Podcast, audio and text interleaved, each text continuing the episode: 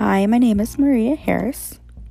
Today in this podcast, I will discuss Chimamanda Ngozi Adichie's personal life stories and memories, conflicts due to her race, her written thoughts on today's racial issues and diversity issues. A little bit about Adichie is she loves to read in bed. She likes to be curled up and comfortable, usually early in the morning or late at night. Adichie also likes the music of the words and really enjoys the meaning behind them. She digs deeper into the meaning rather than just reading a bunch of words. In fact, she t- tries to understand what is being said rather than read a sentence. I learned Adichie had Gary for lunch every day except Sunday when she was growing up. She would have rice and stew and sometimes a lush salad that contained everything from baked beans to broiled eggs, and it was served with dollops of creamy dressing. She has vivid memories of when she was growing up, and that is what she cherishes to this day. She tells us her stories to inform us and to help educate us as a public group. Adichie has written many articles for The New Yorker. The first article we will discuss is called Hiding from Our Past. Adichie tells us a story of how she grew up after the Biafran War in Nigeria.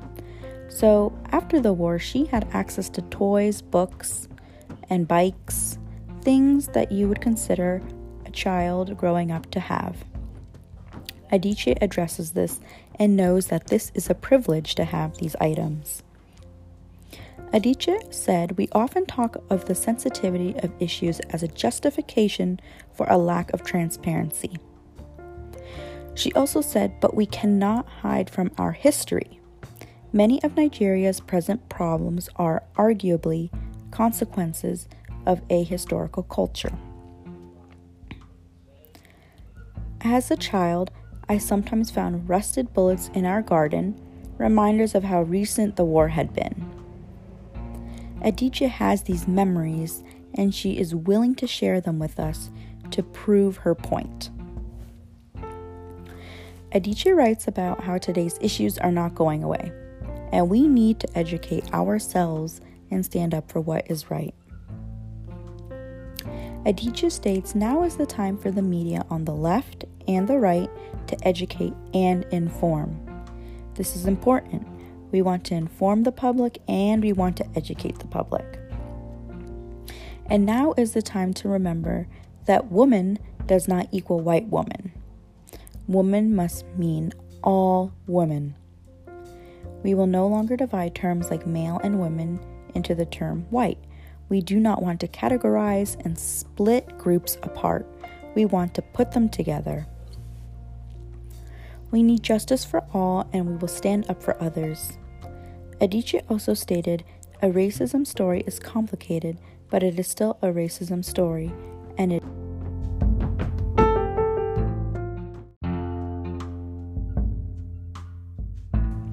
It is worth pausing. Now is not the time to tiptoe around the historical references. She writes with truth and power. In one of her articles in The New Yorker, titled, "Now is the Time to Talk About What We Are Actually Talking About," Adichie says America has always been inspirational to her. Even though there is racism in America and the people can come off as stubborn, she is interested in the people and is willing to help educate our public. She understands that there is tension, and people have different intentions. She talks about the presidency and the difference between Obama and Trump. Now is the time to refuse the blurring of memory. She has very powerful quotes, and she always uses now in her writing in this article. She says, "This election is a reminder that identity politics in America is a white invention. It was the basis of segregation. The denial of civil rights to black Americans had it at its core the idea that a black American should not be allowed to vote because the Black American was not white.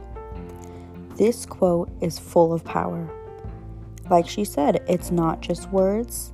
You have to understand the meaning behind the words, and within those words, there is another story. I thank you for listening to my podcast, and I hope you understand that her points are as valid as any other person's idea. She gives us a lot to think about, and I will take that with me and educate myself and others around us. Thank you.